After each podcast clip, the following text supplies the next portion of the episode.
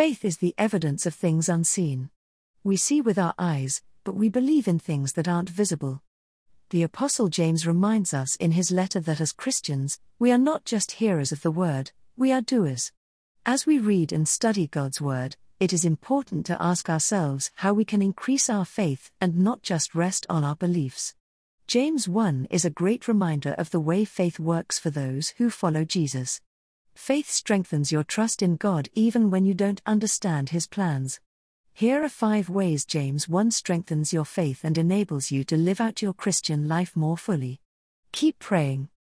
In James 1 6, the Apostle James encourages his readers to make their request known to God. In other words, make your requests known to God in prayer. Prayer is our way of communicating with God and making our requests known to Him. Prayer is a way we can make our desires known to God and have Him work in our lives. Prayer is essential to the Christian life because it is the means by which God works in our lives. Prayer is how we talk to God and how He communicates with us.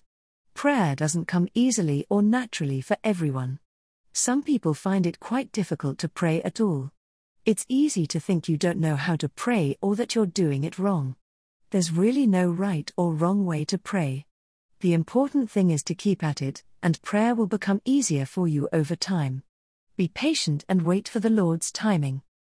In his letter, the Apostle James tells his readers to be patient and wait for the Lord's timing. In other words, don't rush the process, and wait for God to bring about the results He has promised. God is in control, and His timing is perfect. He will bring about His will and His plans in His own time. God's timing is best because He always knows what's best for us. We may feel like we're ready to experience God's promises now, but God knows what's best for us. He doesn't want to give us a blessing we are not prepared to receive. A blessing He wants to provide could actually destroy us if we are not ready first.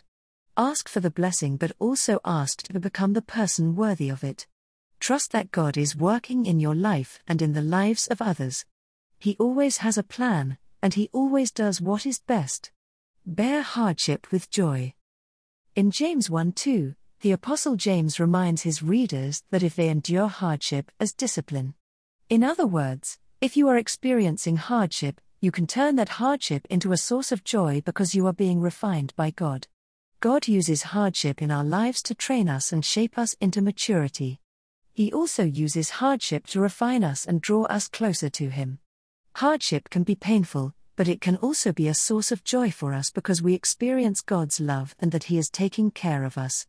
Hardship and suffering may be difficult, but they also have the potential to bring us joy because they help us grow closer to God. Don't be deceived by your feelings. In James 1:14, the apostle James tells his readers that every good thing given and every perfect gift is from above. In other words, don't be deceived by your feelings and ignore God's promises and His word because you feel like they aren't real. Feelings can be deceptive, and they can lead us to ignore God's promises and His word. If you feel like God's promises aren't real and can't be trusted, don't listen to your feelings as they are influenced by the enemy to lead you astray. The Word of God is the ultimate source of truth. The more we read it and study it, the more it will shape our thoughts and way of thinking. Take the risk to step out in faith. Faith is stepping out in the unknown, taking a risk, and not resting on what we see. In James 1 6, the Apostle James tells his readers to not be quick to turn away from God's gracious gift. In other words, don't let fear keep you from receiving the blessings that God has for you. Faith is taking the risk to step out in the unknown because we know God has everything under control and will never lead us astray.